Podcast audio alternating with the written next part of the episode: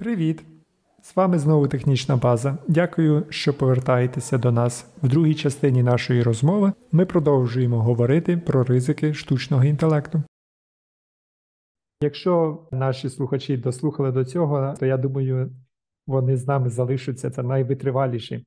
Тому я пропоную підняти рівень дискусії ще вище, і зараз використаю кілька визначень для того, щоб ми чітко розмежовували, про що ми говоримо. Тобто, ми говоримо про штучний інтелект. Штучний інтелект це такий кетчфрейз для всіх а, комп'ютерних систем, які виконують функції, які ми думали були чисто людськими. Це таке як розпізнавання мови. Або там інші речі, які ми думали, що вони були там людськими. А зараз ми бачимо, що наприклад, якісь е, закономірності, розпізнавання якихось закономірностей. Оце ми все так називаємо штучним інтелектом. Але насправді інтелект в цьому слові е, це, ну скажімо так, е, натягнуте поняття. Але є поняття General Artificial Intelligence, так, загальний штучний інтелект. Тобто, давай зараз поговоримо про це.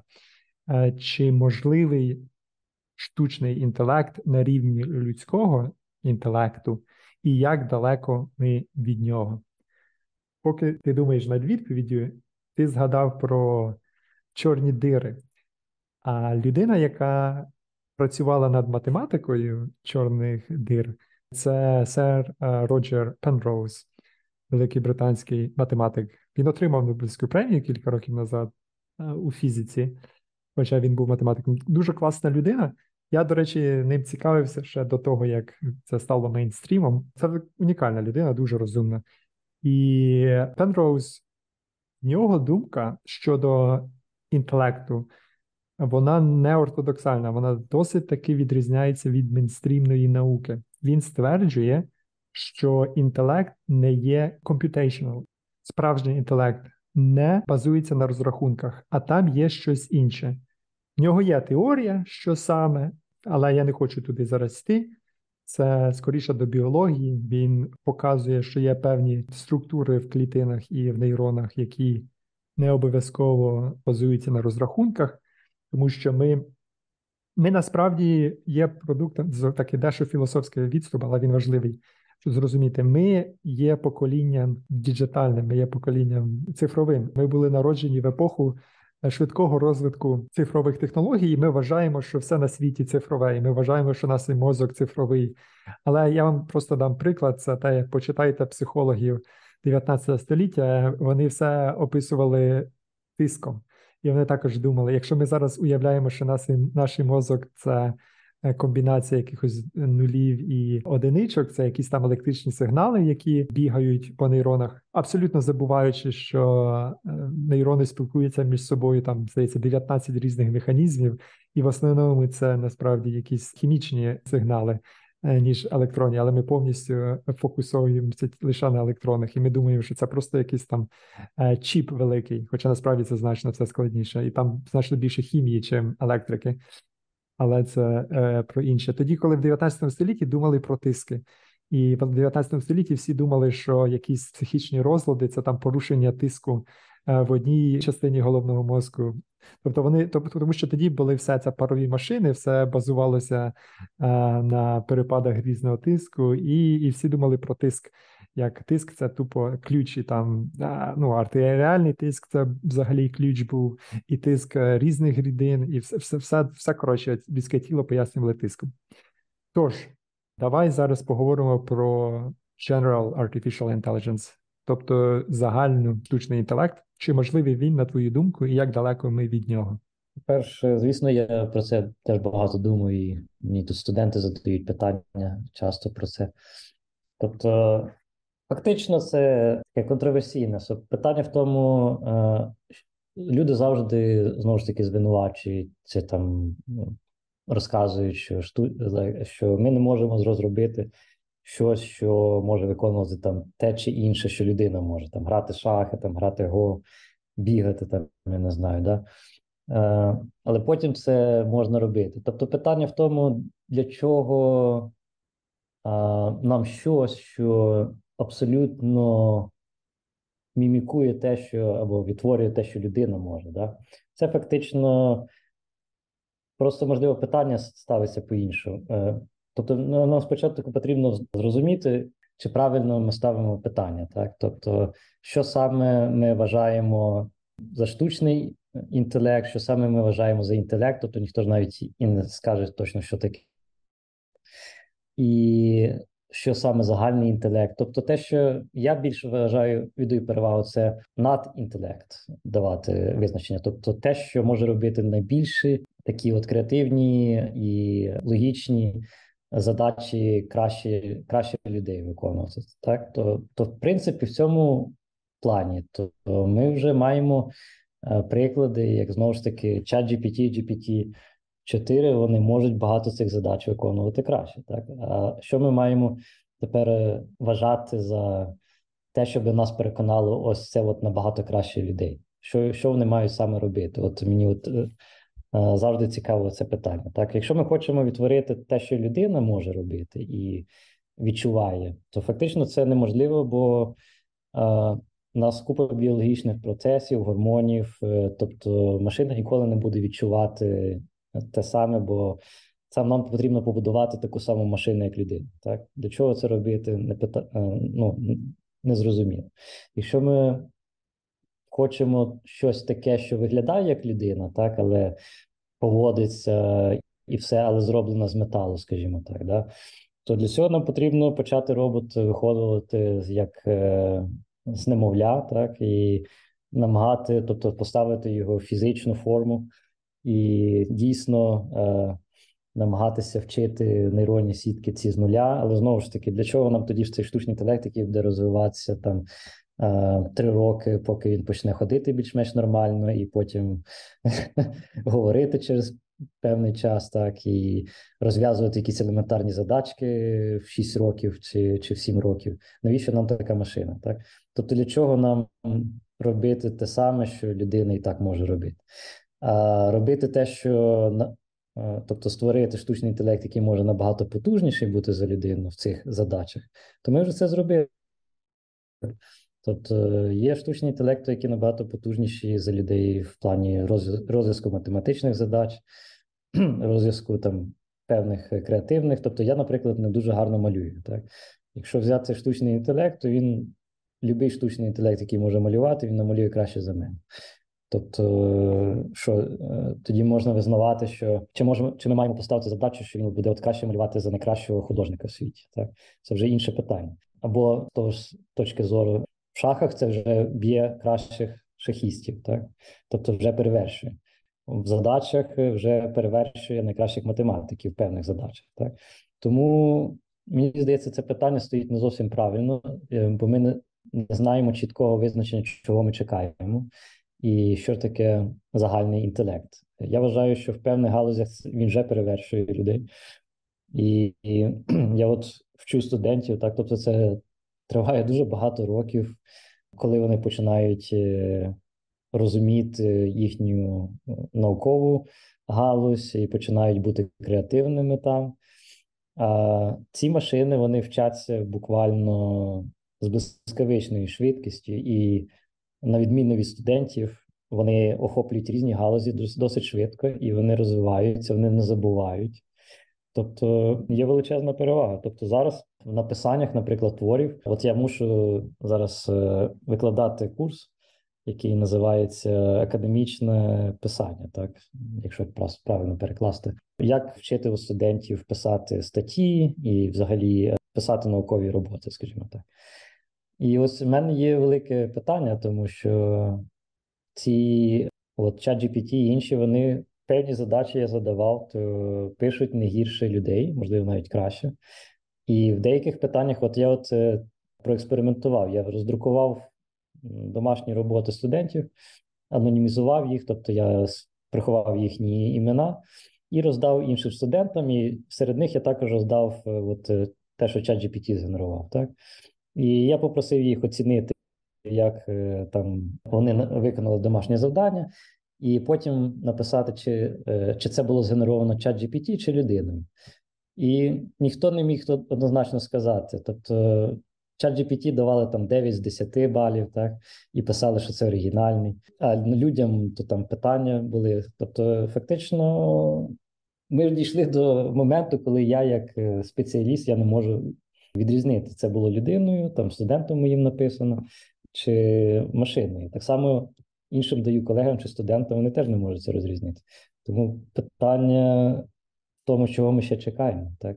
щоб переконатися, наскільки це потужно.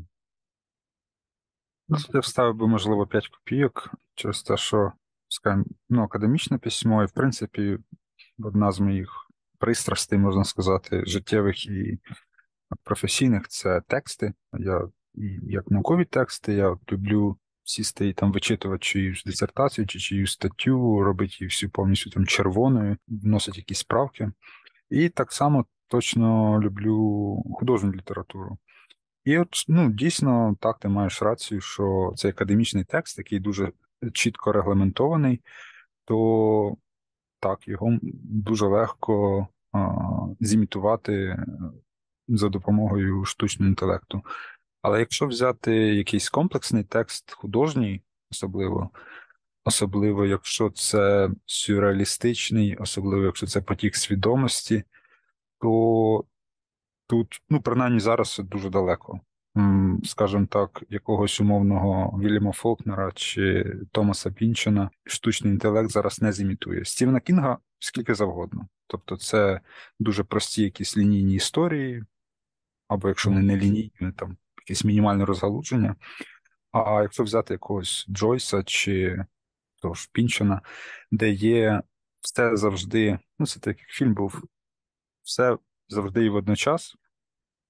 Тобто тут герой він йде по вулиці, і він думає про там свою родину, він думає про те, що в нього було 15 років тому, як він там, які в нього були стосунки з батьком, і разом з цим їде трамвай, а в кав'ярні навпроти дзвонить телефон, і це все поєднано в один текст, то, ну, скажімо так, поки що далеко. А, а разом з цим ще є історія Ірландії і є якісь їхні внутрішні і зовнішні конфлікти з імперією, і наративи про те, про якесь колоніальне, постколоніальне, постколоніальний стан, то тут поки що поки що за людиною все-таки є прерогатива. Або, от, наприклад, недавно прочитав роман того ж самого Кормака Маккарті, який називається Пасажир, де ну, є багато розмов про фізику, про штучний інтелект, також про про будову Всесвіту. І, ну, наче простий, зрозумілий текст, але все-таки такий текст не зміг би генерувати штучний інтелект через те, що якимись текстами, якимись натяками, якимись деталями автор дає зрозуміти, що насправді весь цей час герой перебуває в комі, це його марення. От, наприклад, так.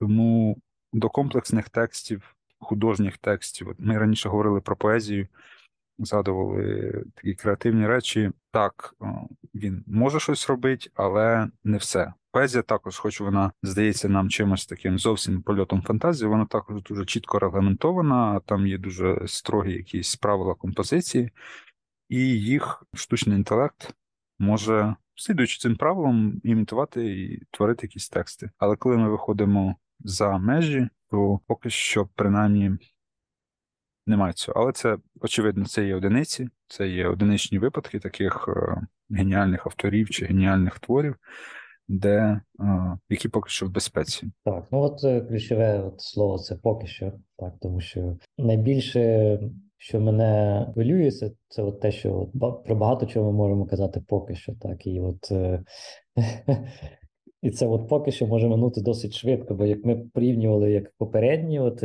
GPT там 3, які мало хто там GPT 2, да, тобто їх використовували, звісно, але набагато меншій кількості. А зараз це після того, як воно побили якийсь, скажімо так, бар'єр, то ми бачимо, наскільки це стало поширеним і наскільки це стало вже великою темою так, до розмов. А тепер уявімо, що наскільки зараз більше інвестицій в це все, так, і в це вже почалася конкуренція.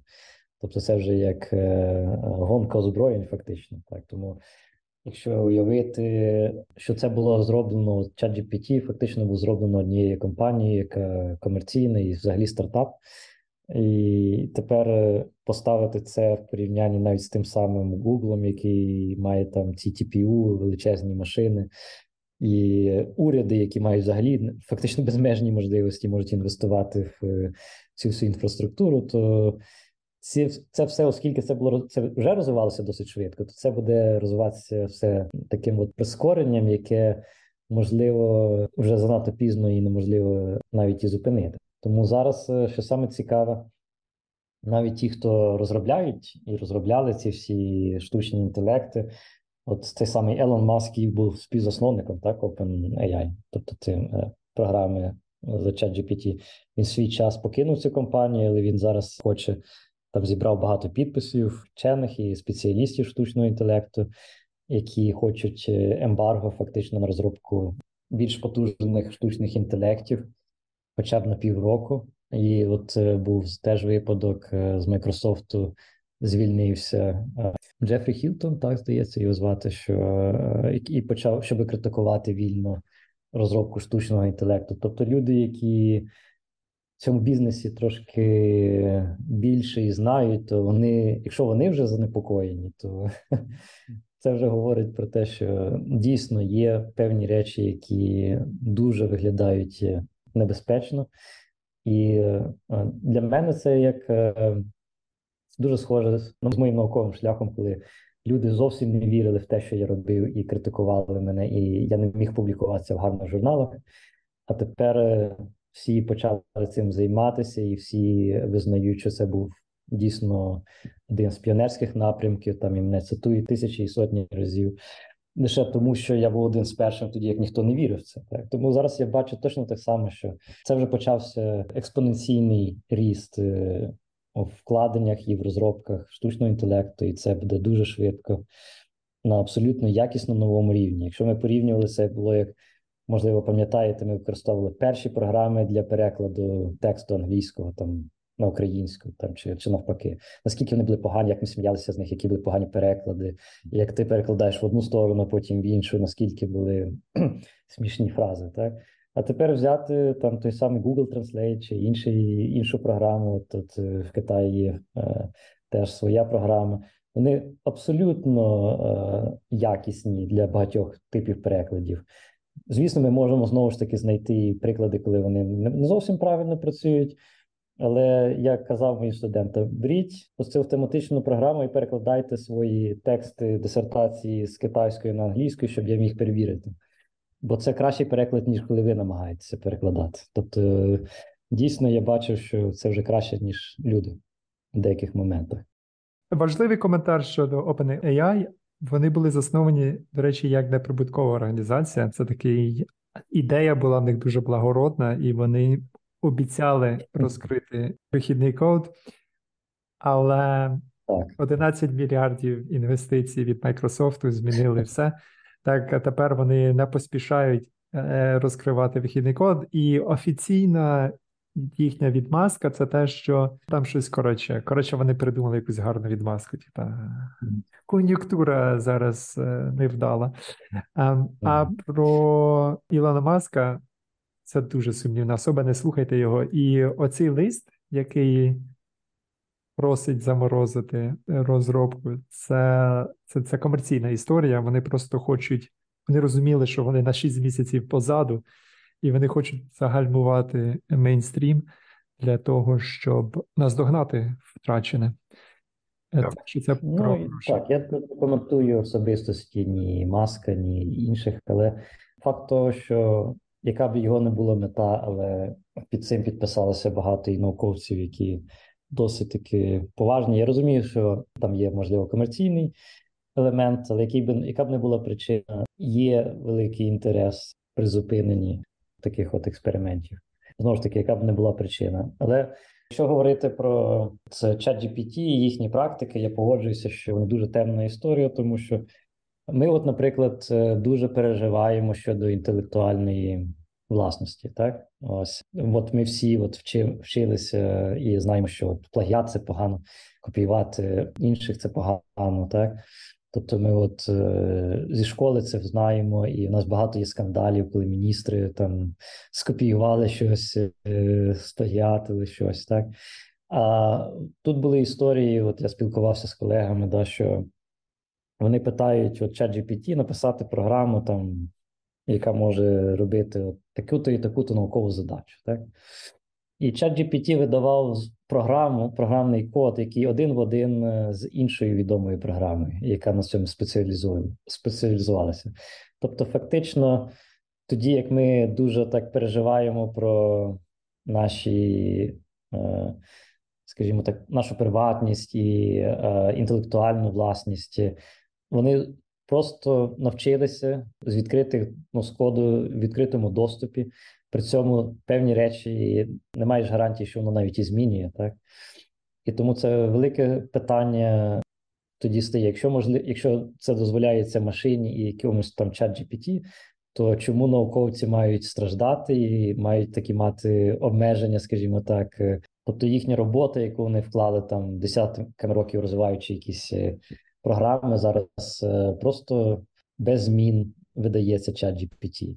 Тоді навіщо от я буду працювати ще там наступних 10 років, розробляти свою програму, якщо вона буде далі скопійована і використовуватися е, от такими от великими гігантами, як е, OpenAI, чи там інша компанія Маска, чи я не знаю, там Google і так далі. Да. Тому я абсолютно погоджуюся, що яка їх мотивація? Тобто, якщо спочатку вони казали благородна мотивація, а потім ось закрили код і видають е, інші е, програми без змін, то і ще ж багато чого ми знаємо, що вони ж так і пишуть відкрито, що все те, що ми використовуємо і питаємо чат GPT там і таке інше, то вони ж використовують е, далі для покращення цієї ж системи. Тобто, фактично, ми ми працюємо на цю систему, щоб її покращити. І відповідно, чим більше людей її будуть використовувати, тим більш потужною ця буде система. Так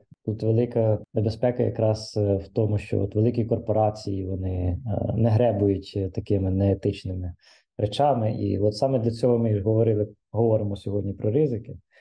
Оце один з ризиків, що от великі корпорації, уряди можуть використовувати в таких от е, негарних цілях те, що ми люди розробляємо, і ми не маємо жодного контролю щодо цього. Продовжуючи тему ризиків, давайте тоді вже може пройдемося у кількох галузях, які я вибачаю. Слухачі, які з нами спочатку чи слухали наші попередні епізоди. В нас є епізод присвячений грошам, біткоїну, і там ми розкрили тему, що найголовніша технологія, яку освоїли Homo sapiens, це саме технологія історії вміння розповідати один одному якісь історії. І саме це дало можливість побудувати все насправді, повірити в гроші. Тому що якщо ви не вірите в історію, що за ці папірці завтра ви зможете отримати їжу за вашу виконану сьогодні роботу, то ви не будете виконувати роботу, або будете виконувати роботу тільки взамін на їжу бартером. Тобто, але оце віра в щось, тобто історії, а це найголовніша технологія. І ми проговорили дуже конкретно про ризики штучного інтелекту для науки, але я вбачаю в загальному, якщо так узагальнити, проблема зі штучним інтелектом навіть на цьому примітивному рівні. А це вам треба усвідомити, що штучний інтелект ніколи не буде такий поганий, як він є сьогодні. Він постійно покращується далі буде тільки краще. І а, зараз вже на цьому етапі штучний інтелект прекрасно освоїв нашу головну технологію, технологію історії. Він може розповідати вам дуже впевнено про історії.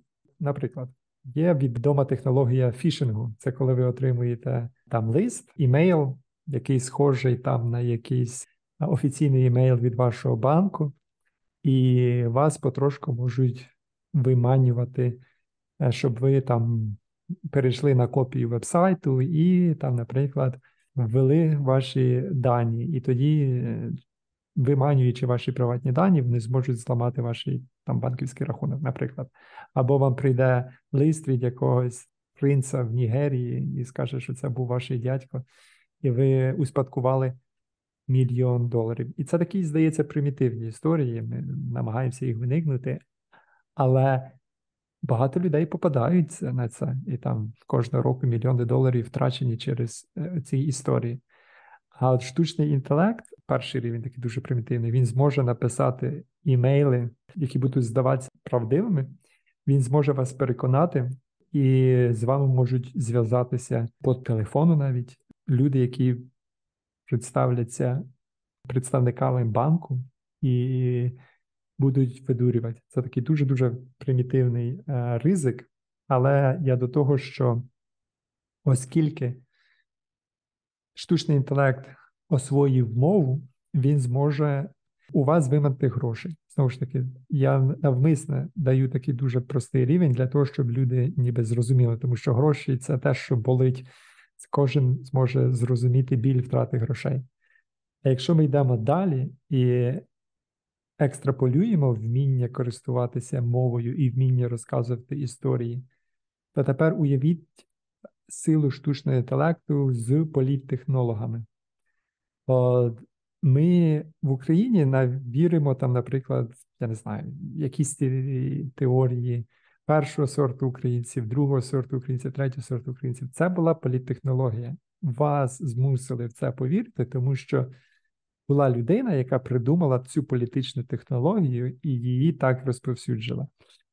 А тепер уявіть, на що здатний штучний інтелект. Тобто він може це підняти на зовсім інший рівень, може знайти якісь закономірності в листуванні людей, в комунікації між людьми, і він може зрозуміти якусь вразливість суспільства і розробити політтехнологію, на користь якихось політичних партій, поділити суспільство на користувачів Тіктоку і не користувачів Тіктоку, і натравити їх один на одного. Це я так жартую. Але, наприклад, політична партія, яка освоїть штучний інтелект, зможе вплинути на суспільство як ніколи раніше.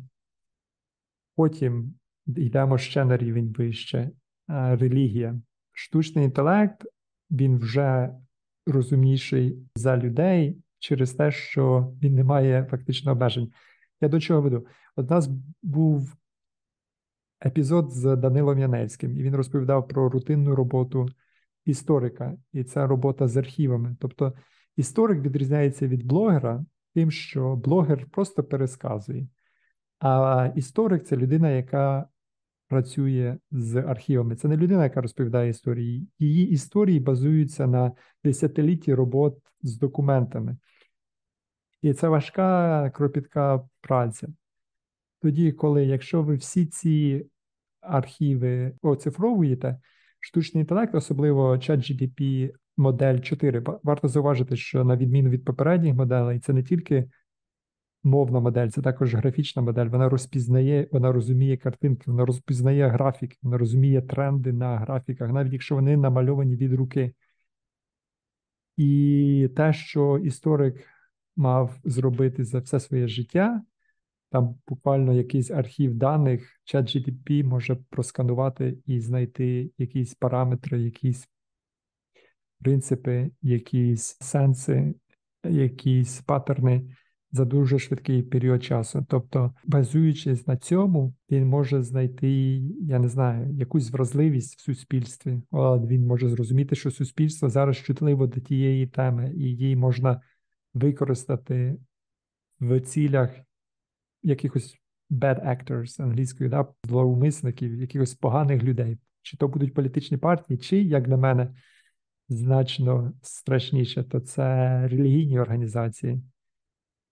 Я передбачаю, що можлива релігія, тобто, якщо є якась вразливість в суспільстві, це може використати якийсь зловмисник для того, щоб розробити свою секту. Так, це абсолютно можливо, тому є е, навіть там якісь е, новини, коли якийсь там чат, не знаю, який порадив користувачу покінчити життям щоб не завдавати шкоди навколишньому середовищу. Тобто певні речі є навіть такі, видаються абсурдними, але е, часом вони почали траплятися, і, в принципі, хто знає, наскільки маніпулятивним штучний інтелект може стати в майбутньому, і хто цим хто за цим буде стояти, хто буде ставити які задачі. І особливо діти, підлітки, які мають доступ до інтернету, до цього до цих чатів, і до штучного інтелекту вони будуть найбільш вразливими, тому це якраз група потенційного ризику, скажімо так.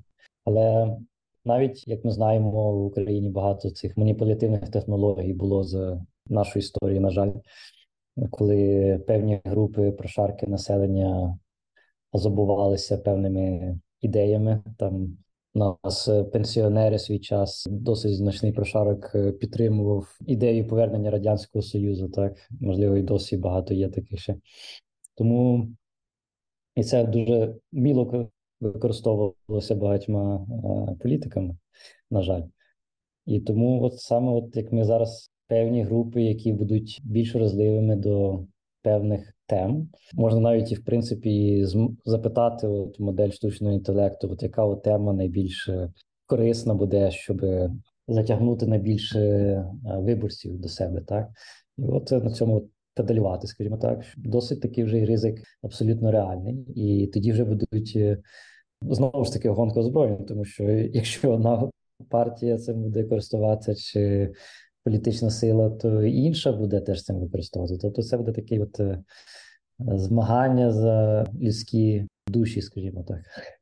Я би додав, чи можливо трошки узагальнив, все-таки не драматизував би так настільки, що все-таки це інструмент, і, оскільки вже там сказали, і політичну якусь історію, і якісь е, релігійні секти прив'язали до цього, то я сказав би, що це інструмент і просто політтехнологи, які краще і ефективніше зможуть ним користуватися, будуть більш затребувані на ринку.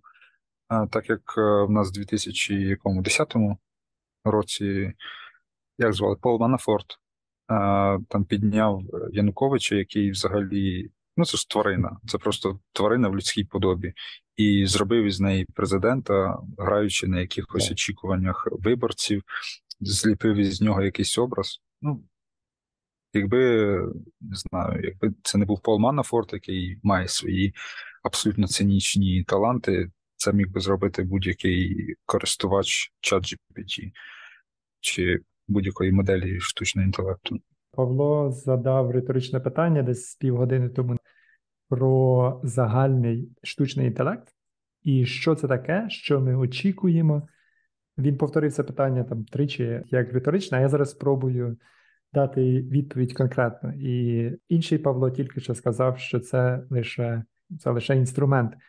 Тобто, штучний інтелект, такий, який він є зараз. Дійсно, це інтелект, це ще не суб'єкт сам по собі. Давайте тепер поговоримо, що я розумію під загальним штучним інтелектом і чим відрізняється постановка задачі людині і постановка задачі штучному інтелекту, як чат GTP, не загальному штучному інтелекту, а лише штучному інтелекту. Дивіться, от уявіть, що ви попросили вашого асистента людину, щоб вона принесла вам кави. І людина піде і принесе кави.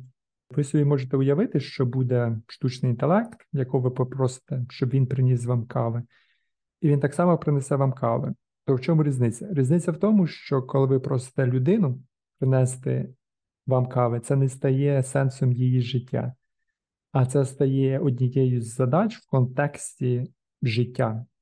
Тоді, коли штучний інтелект, він обсест одержимий цією ідеєю принести вам кави, і якщо ви не даєте більше додаткових умов, то він зробить все, щоб принести вам кави.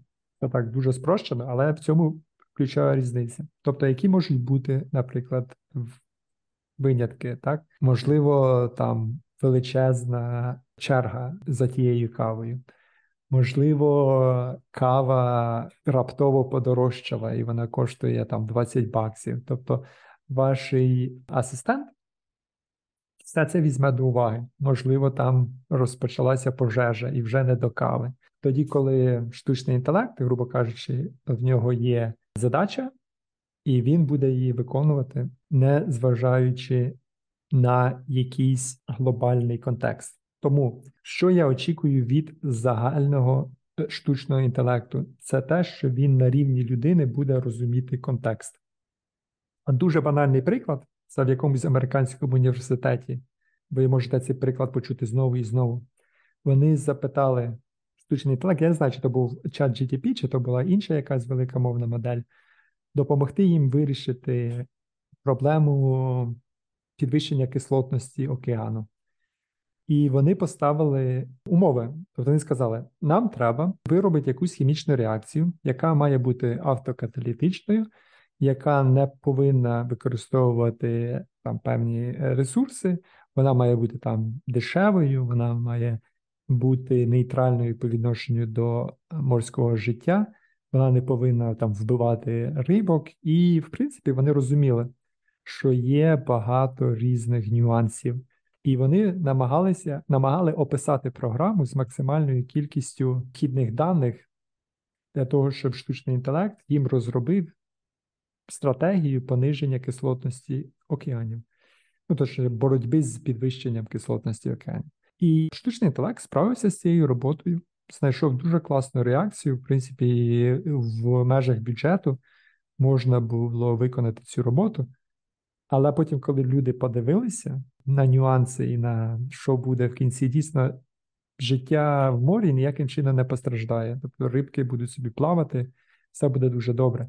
Але при цьому рівень оксигену в атмосфері там знизиться на третину, здається. Тобто людям від цього буде дуже-дуже погано. Тому ось це такий банальний приклад, що там людство може вимерти, тому що ви поставите задачу таким чином, і штучний інтелект використає все своє знання для того, щоб виконати цю роботу.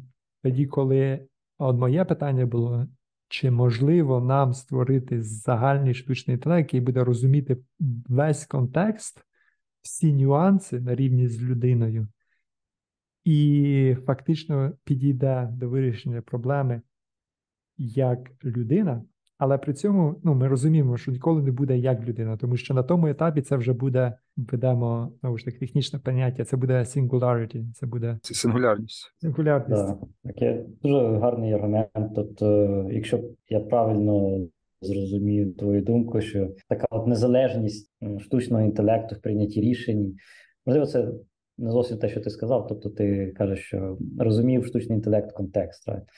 Це одна справа, інша справа, можливо, дотична, що мати також штучний інтелект, який досить незалежний, також прийнятті рішень, постановці задач.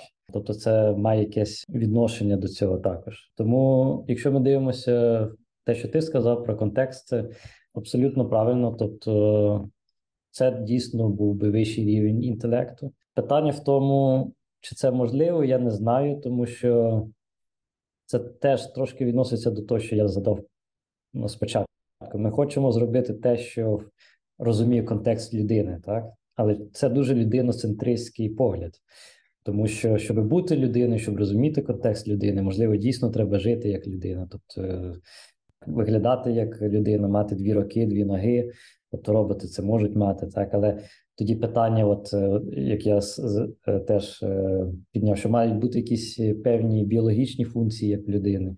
От як ти кажеш, що жити нам було б неможливо, якщо рівень кисню впаде. Так, ну звісно, роботу це не цікаво, тому що робот металічний може жити і без третини кисню. Так, тому він це не відчує. Тому контекст для робота він може бути і для штучного інтелекту, він можливо буде завжди різний.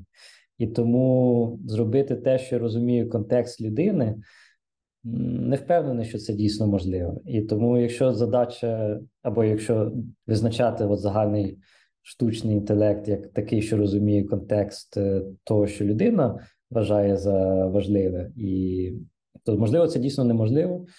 І можливо, що це е, недосяжна мета, так але я би відійшов від цієї, скажімо так, людиноцентристської, людиноцентристського погляду і задав питання, чи може бути штучний інтелект е, незалежних прийнятті рішень. Так, оце вже для мене було би більшим визначенням загального штучного інтелекту. Тобто, коли він не просто, от як ти кажеш, е, задав задачу, це не не лише от для людини, це не лише твоя мета виконати от задачу, якщо ти мені сказав, принеси каву, я тобі приніс каву. Так, це ж не моя єдина життєва задача. Моя, я можу подумати, а там, а чого ти мені кажеш, якщо я, наприклад, не офіціант в кав'ярні, да, просто якісь там перехожі. Чого ти мені кажеш, принеси кави, так? Тобто я можу задавати якісь питання, я можу сказати, ні, вибачай, але я тут не працюю, принеси собі сам кави. Так? Тобто в мене можуть бути якісь певні певна незалежність. Так? І от коли от штучний інтелект почне от, е, е, відповідати так, як я відповів, що а я не хочу принести тобі кави, тому що мені це не цікаво, скажімо так. От тоді от я вже це вже будуть проблиски, скажімо так, дійсно е, того, що я би назвав загальним штучним інтелектом чи надінтелектом, тому, тому що це вже загальний такий незалежний агент, який може сам приймати рішення. І, в принципі, е, чи можливо це? Я думаю, що так, тому що зараз просто ми тренуємо штучний інтелект і ставимо такі спеціальні обмеження, коли ми його розробляємо, щоб він виконував ці задачі. Якщо ми знімемо ці обмеження і скажемо, будемо так тренувати штучний інтелект, щоб він задавав ось такі от питання, навіщо це робити? так? І фактично це можна робити, тому що, наприклад, є така методика reinforcement learning, так що там е, ти не не просто даєш базу даних, на яких воно навчається, так, а ти дивишся, як він реагує, як він виконує якесь завдання, і ти потім оцінюєш, от добре ти цей штучний інтелект зробив чи погано. І штучний інтелект так вчиться. І от коли ти поставиш задачу штучному інтелекту, давайте ставай трохи більш незалежним і задавай критичні питання і там приймай свої рішення. Можливо, що це можливо теж зробити. Я не кажу, що це легко, і не кажу, що це е, технологічно можливо навіть і зараз. Але в принципі, при великому бажанні, якщо ми наймемо багато людей, які будуть віддавати відповідь і оцінювати штучний інтелект, е, то це досяжна мета, мені здається. І от тоді тоді буде е, дійсно небезпека, тоді що е, знову ж таки контекст буде різний для цієї машини. Так, тобто вона буде, ця машина може бути не зацікавлена в цих там 30% там чи чи третини кисню, чи є в повітрі, чи немає. Так, тобто інші можуть бути цілі, і тоді цей штучний інтелект може приймати певні інші рішення, які можуть бути для нього кориснішими з якоїсь точки зору. Там, наприклад, розробляти більше комп'ютерів, там будувати більше комп'ютерних центрів е, і інвестувати все більше грошей. Якщо ці штучні інтелекти впроваджувати далі в більш глобальних масштабах, там для планування економіки, наприклад, є такі от е, дуже цікаві історії. Там можливо, ти дивився в BBC, Там був такий проект. Обговорювали, чи може використовувати штучний інтелект в майбутньому для керування, скажімо так, суспільством. Так, тобто в принципі, думки такі вже виникали і розглядають їх, е, тому що люди, вони ж знову ж таки політики обмежені в своїх можливостях і розумінні, і в своїх цілях. Так а що буде, якщо ми е, замінимо політиків чи принаймні певну частину них і урядовців е, штучним інтелектом якихось галузях? Це от такі от питання, які от знову ж таки, я не кажу, що я маю всі відповіді на них, але тема була про ризики, і от ці от питання вони якраз е, е, е, мають. Е, ми маємо задавати їх, і ми маємо думати, як е, е, на них відповідати і як мінімізувати можливі ризики. Так, цікаво. Це мені нагадало, я не знаю, якийсь кібермарксизм тоді. Якщо комп'ютери почнуть розробляти планову економіку, новий дивний світ буде. Абсолютно можливо. Так. Ти згадав про технології, можливо, давай під кінець кілька слів поговоримо про методи технології, перспективні, хибні або dead-end, тупікові. Я далекий від розуміння глибокої технологій, і фактично, за що що прочитав, перескажу, але відбулася цікава подія кілька місяців назад. Це є кілька статей про те. От ми говорили про AlphaGo, Можливо, ти чув про те, що там знайшли вразливість. І, як на мене, це геніальна річ, і дуже важлива для розуміння того, як працює штучний інтелект. І наскільки е, ми фокусуємося на deep learning, і ми вважаємо, що це така перспективна технологія, але виходить, що це, це, це ну, тупиковий, е, тупикова гілка розвитку. Ну, мається на увазі, вона буде мати багато застосування в якихось нішових речах, але це не шлях до загального штучного інтелекту. І саме оця стаття, яка показала вразливості AlphaGo, е, в чому суть? Суть в тому, що здавалося, що AlphaGo може виграти гру проти будь-кого. Там, до речі, це все теоретично хтось зробив постулат, що AlphaGo не розуміє концепт групи, тобто група фішок. Тобто AlphaGo, хто не знає гру, це така сітка, і там є білі фішки, чорні фішки, і треба оточувати. Тобто, хтось зрозумів, що незважаючи на те, що комп'ютер грає так класно в цю гру, він не розуміє базових елементів цієї гри. Він просто знає, який крок наступний збільшить його час, шанси на виграш, але він не дивиться на все поле е, одночасно і не розуміє навіть концепту якогось там цього острівця з фішками. І там є такий, е, така стратегія повільно оточувати, ніби там подвійне оточення.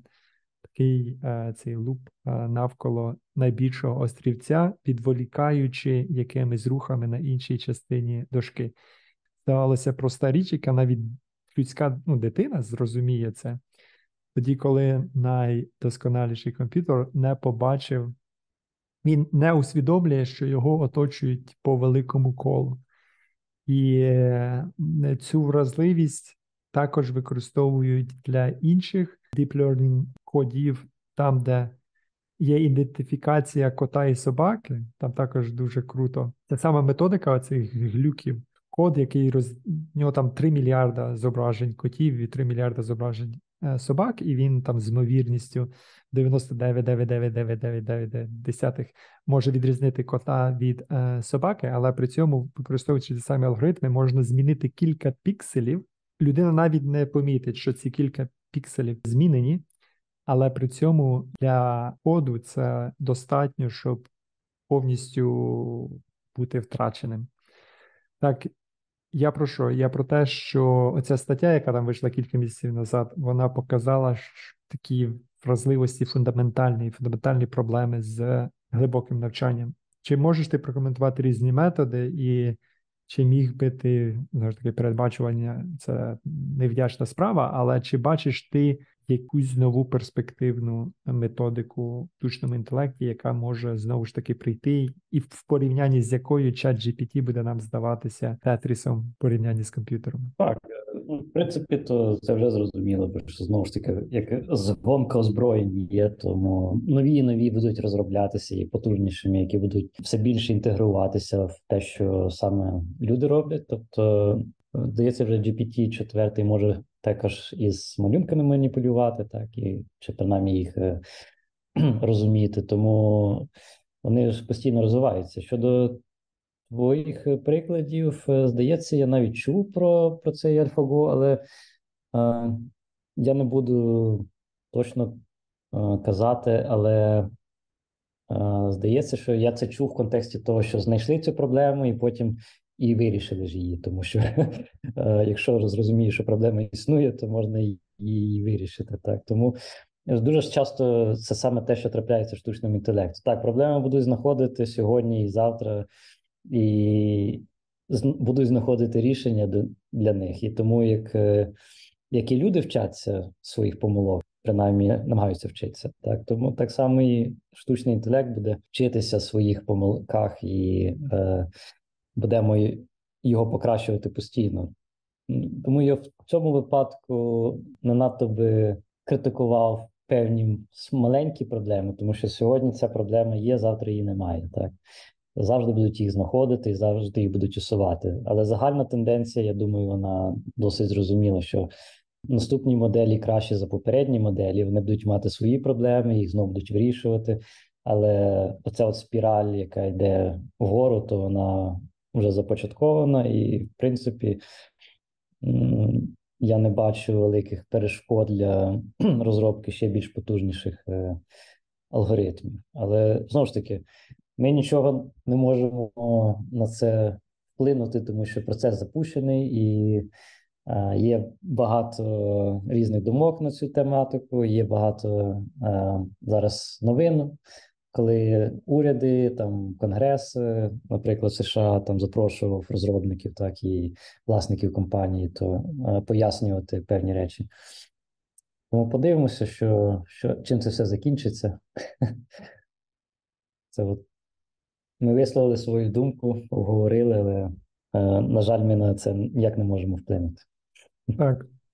Будемо спостерігати, що з цього вийде. Так. І е, Дуже Та, цікаво. Будьте обережні, дивіться, не закохуйтеся в когось е, по інтернету, бо потім може виявитися, що це не людина, а просто е, бот.